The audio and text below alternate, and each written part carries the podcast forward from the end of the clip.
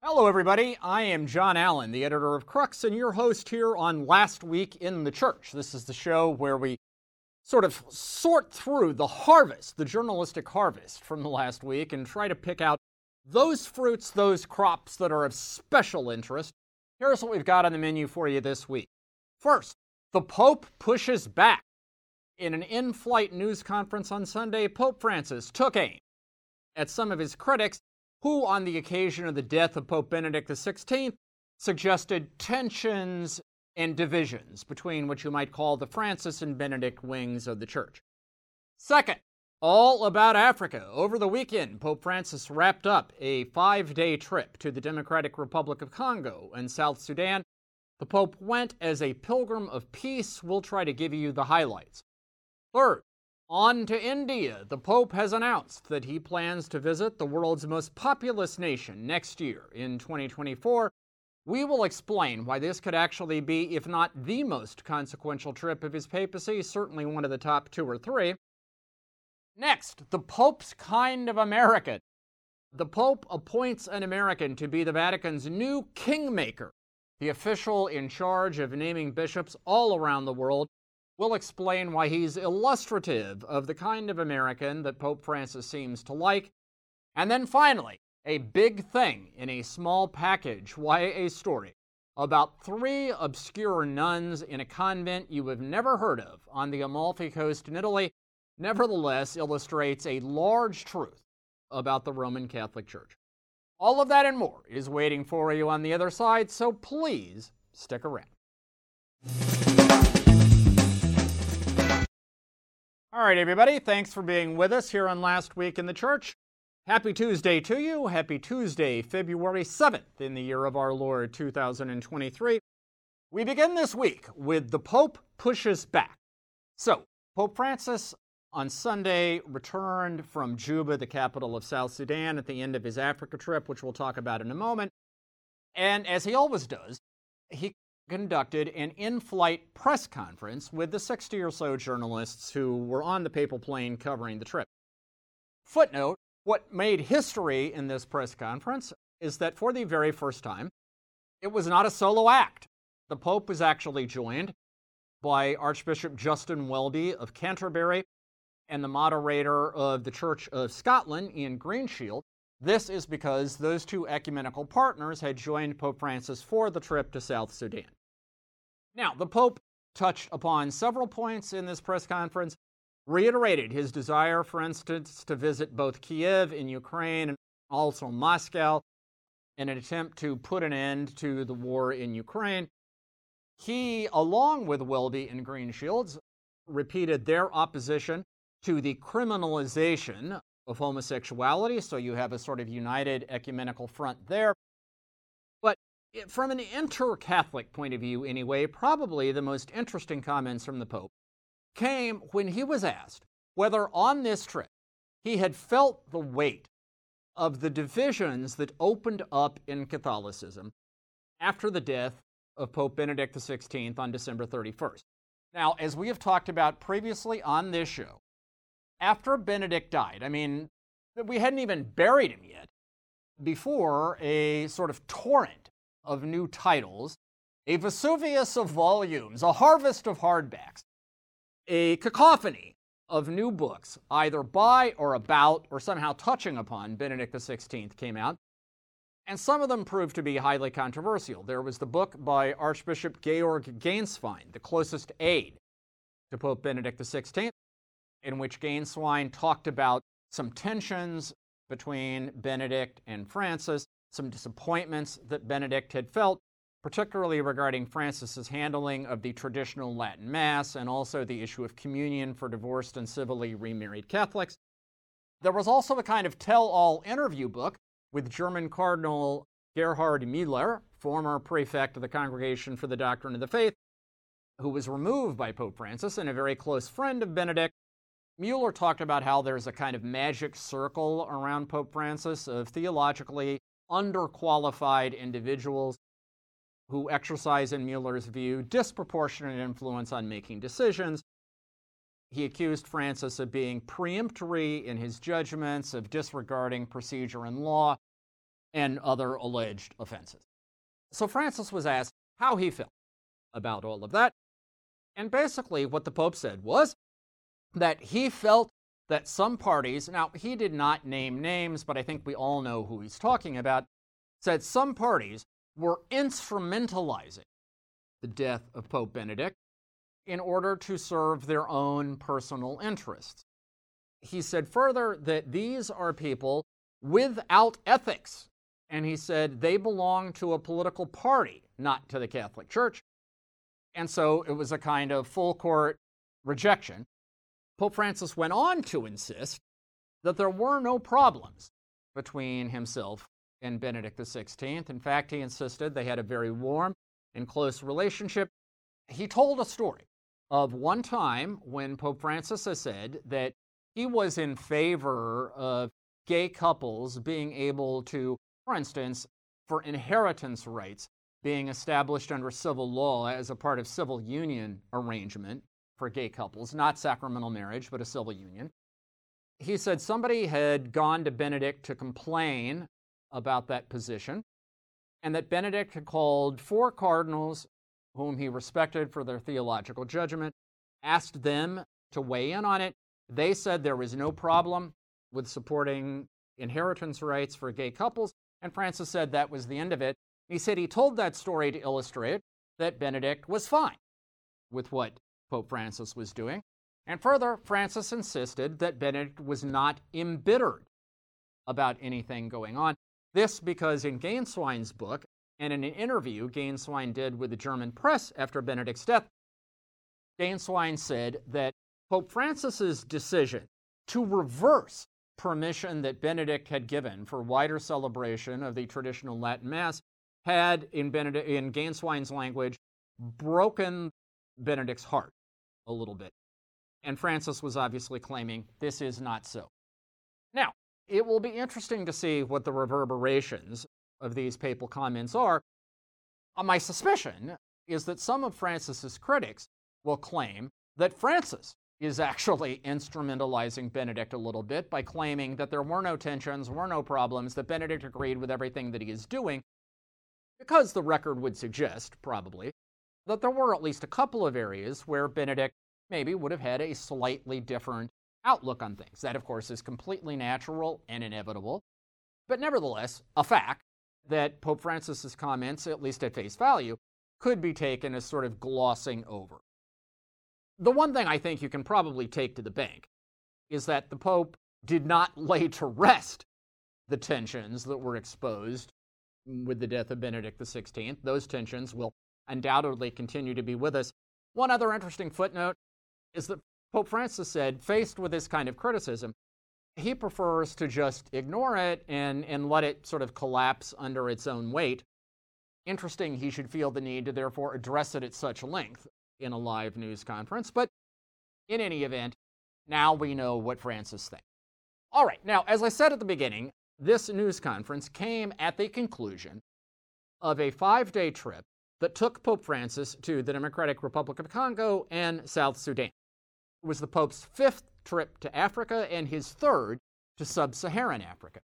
The choices were intentional. Both the DRC and also South Sudan are African nations that have been torn apart by ongoing conflict, armed conflict, and civil war. The Democratic Republic of Congo has been racked by violence, particularly in the eastern part of the country, really ever since the, the War of the African Great Lakes in the late 90s and early 2000s. South Sudan, which gained its independence in 2011, quickly lapsed into a civil war in 2013, which in various forms continues to go on. And so Pope Francis clearly wanted to go to these two places as a sort of pilgrim of peace.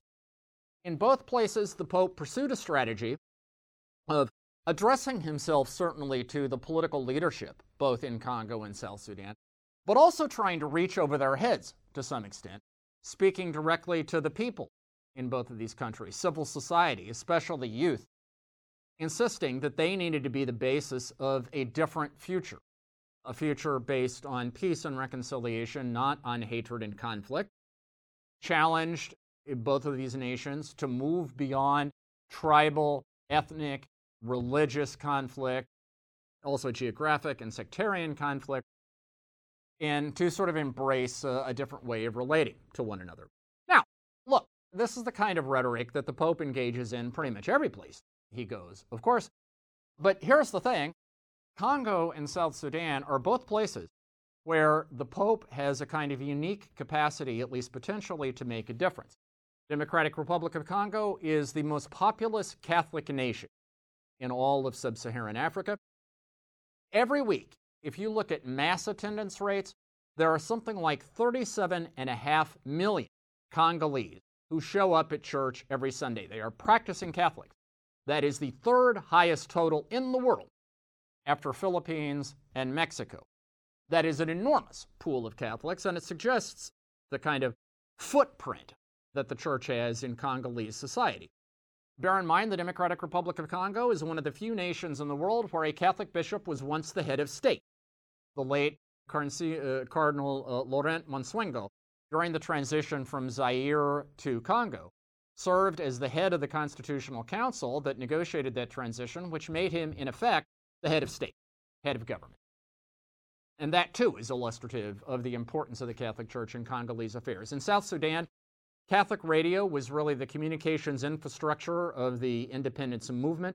Some two thirds of the population in South Sudan is Catholic. The church is enormously important in terms of the life of that society. So, in both places, these are locations where the Pope has an opportunity to move the needle. Now, it's going to take some time to determine whether that actually happened on this trip. Certainly, the, the Congolese and the South Sudanese both seemed enthusiastic about the prospects. We're going to have to see whether this is one of those trips that actually change history or whether it turned out to be more ephemeral than that. But one thing we can say is that these two nations are, in a sense, acid tests of the Pope's capacity to make concrete and meaningful social and political change because certainly in both places the stars are aligned demographically and religiously, socially, culturally, to give him that opportunity. All right, third up this week, on to India. So, in that in flight press conference, the Pope was also asked about upcoming trips. And one of the things he mentioned is that he would like to visit India, or that he intends to visit India in 2024 when Prime Minister Narendra Modi visited Pope Francis in the Vatican in 2021.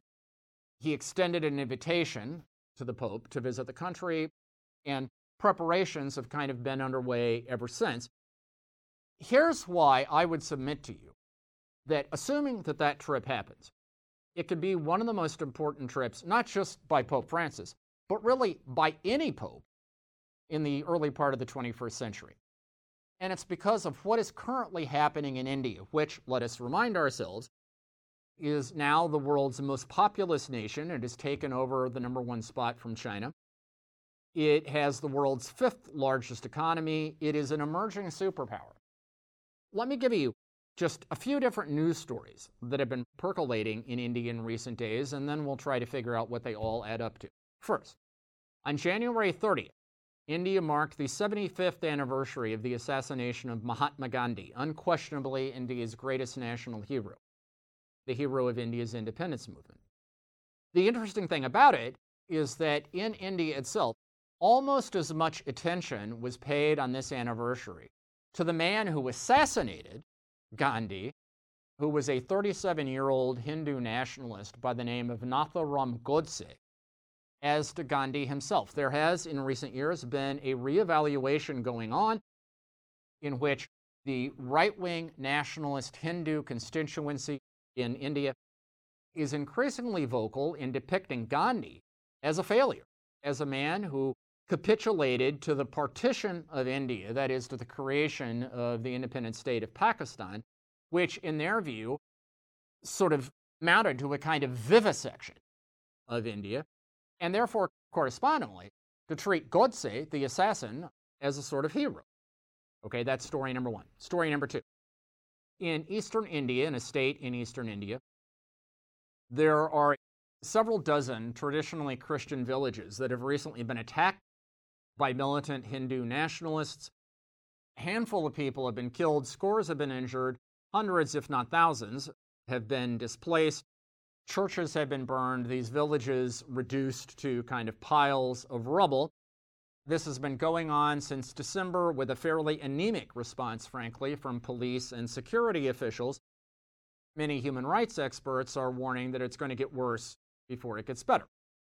Also, in December, the United States Commission on International Religious Freedom bitterly complained that the U.S. State Department had not included India as a country of particular concern for egregious religious freedom violations. In January, a organization of Indian Christians in the United States released its annual report on religious freedom violations and anti-Christian persecution in India. It calculated that for the year 2022, there were 1,198 acts of violence and physical harassment directed against Christians in India. If you're counting, that's more than three such acts every day for 365 days throughout the year. Also estimated the total property damage as a result of anti Christian attacks at around $100 million. And then the last thing that happened is that the BBC in January brought out a new documentary on Prime Minister Modi focusing on his role when he was the chief minister of Gujarat state in anti Muslim riots in 2002 that left about 2,000 people dead. It quoted a previously secret, previously unpublished, internal British government report that blamed Modi directly for those deaths, saying he had told police and security officials in Gujarat to stand down for three days as this violence played itself out because he felt it would be electorally useful for his party, the, the right wing Hindu nationalist party, the BJP in Gujarat. And in fact, the BJP swept the elections in Gujarat later in 2002, and this helped propel Modi to the prime ministership in 2014. What does all this add up to? What it adds up to is that there is something going on in India called the saffronization of the country. That is Gandhi's vision of a multicultural, multi ethnic, multi religious society is being replaced with the vision of India as a Hindu nationalist state in which identity is not based on citizenship, it's based on religious identity. And the symbols of Hinduism are increasingly being adopted as the symbols of the state. It is making life increasingly difficult for religious minorities. The danger here is that India could become a much larger and more dangerous version of the Taliban in Afghanistan. I refer to it in my column this week as the danger of the saffron Taliban. Now, Pope Francis, when he goes to India, has three solid reasons for wanting to try to nudge Modi in a different direction. Number one, even though Catholics are only 1.5% of India's population, given how enormous that population is, that still adds up to about 20 million Catholics, and by the middle of the century, it should be about 26 to 30 million. That would make India the fifth largest Catholic nation in the world in which English is a primary language. It's important. And so the pastoral well being of that community is important. Second, Catholicism has a rich tradition of social teaching, which could help India navigate the risks of this slide into kind of a fundamentalist populist nationalism. However, if an increasingly difficult climate for religious freedom muzzles the voice of the Catholic Church, then that opportunity would be lost. Third and finally, the reason that nobody else is challenging India on any of this stuff right now, the reason why the United States and the other Western powers aren't doing it, is because the United States and the Western powers want to promote India as a strategic counterweight to China. So they are willing to gloss over or to ignore problems with India's record because, frankly, they're all scared to death of a new Cold War with China. Now, the thing of it is, the Vatican is not in the same position. The Vatican actually today has relatively decent relations with China. Of course, it has signed this controversial deal over the appointment of Catholic bishops in China, which has opened new lines of communication. By all indications, the Chinese authorities are reasonably grateful and reasonably receptive to this move by the Vatican, which means the Vatican is not as scared of China as the as Western powers are, as many other global actors are these days, and therefore may be in a stronger position to be a little bit more frank with Modi and the BJP and the architects of this saffron wave crusting across contemporary India. Look, here's the thing. As bad as the Taliban in Afghanistan were, it was relatively easy for the United States and Western, its Western partners to kind of corral them and contain them. If India were to become a saffron version of the Taliban, I remind you, we are talking about a nuclear power and the fifth largest economy in the world. The consequences, the destabilizing consequences of such a trajectory in India are infinitely more alarming. And therefore, the possibility that the Pope could play a role in avoiding such a scenario may be one of the most consequential geopolitical possibilities for the Vatican in this century. It's going to be a fascinating, fascinating trip to watch. All right, fourth up this week Pope Francis has named an American, Bishop Robert Francis Prevost, Chicago native, as the new prefect of the Vatican's dicastery for bishops. This is the uber powerful department in the Vatican that recommends new bishops all around the world to the Pope. Now, of course, it's technically the Pope who appoints bishops, but in most cases, he simply takes the top pick that what used to be the Congregation for Bishops, now the Dicastery for Bishops, gives to him. That means that this department is responsible for selecting the, the new generation of leaders of the Catholic Church all over the world. It is an enormously consequential role. Many people talk about it as the Vatican's king-making department. Prevost replaces Canadian Cardinal Marc Ouellet, who is 78, who resigns amid sexual harassment charges leveled against him by two different adult women. Cardinal Ouellet has vigorously rejected and denied those charges. He is actually countersuing one of the women, seeking sort of a defamation verdict. Prevost steps into that role. And it is interesting because Pope Francis has turned to an American to play this critical, ultra important role inside his Vatican. Now, you know, from the beginning, it has been said that Pope Francis has a kind of love hate relationship, right, with the United States, that he's kind of ambivalent about it. Like many Latin American bishops, knowing the checkered history of American involvement south of the border, you know, some have detected a kind of his shoulder about the United States. But, you know, it is worth saying that by naming Prevost as the new head of the, the dicastery for bishops, he probably sets him up to become a cardinal the next time he holds a consistory, that's the event in which new cardinals are created, he would become the sixth American cardinal Pope Francis would have created. This is a group that includes Cardinal Blase Cupich of Chicago, Cardinal Joseph Tobin in Newark, Cardinal Wilton Gregory in Washington, Cardinal Robert McElroy in San Diego, and Cardinal Kevin Farrell, formerly the Bishop of Dallas, who now runs the Pope's dicastery for family, laity, and life and is considered one of his closest aides. So, you know, despite these perceptions of a kind of hostility or ambivalence to American Catholicism, the truth of it is that Pope Francis is in many ways quite reliant on this coterie of important American prelates to advance his agenda. Now, with Prevost likely becoming the sixth American red hat on Pope Francis's watch, we can kind of sketch a profile of the kind of American that seems to play well with Pope Francis. Number one, there's the obvious political point that they need to be sort of center left, moderate to progressive, both in terms of secular politics and also theology. To put this in American Catholic terms, they need to be part of the Joseph Bernardin school of American Catholicism. That's the late Cardinal of Chicago, who was the captain of the kind of center left Vatican II reform oriented wing in the church, not part of the John, O'Car- John O'Connor, Bernard Law axis, axis rather, in the American church that loomed so large during the John Paul II years. Second, it is very helpful from Pope Francis's point of view if an American bishop has some missionary experience, has some global seasoning. Prevost has spent the last several years as a bishop in Peru, for instance. Cardinal Tobin in Newark for 13 years was the superior of the Redemptorists, traveling all around the world to visit Redemptorist missions, so forth and so on. McElroy stands, of course, in San Diego, stands at the border between the United States and Mexico and sort of the gateway to Latin America.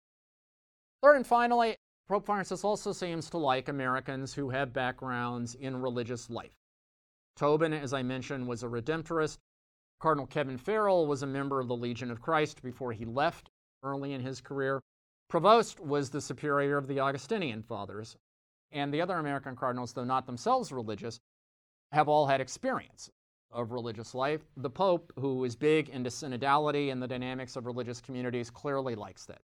So, if you're looking to predict which rising stars in the American clergy may have red hats in their future, find guys who are center left, who have some kind of global perspective and experience, and who have a taste of religious life. Odds are they'll do well. Final this week, we come to the small Italian locale of Ravello. It is in southern Italy on the Amalfi coast, very near Pompeii, south of Naples.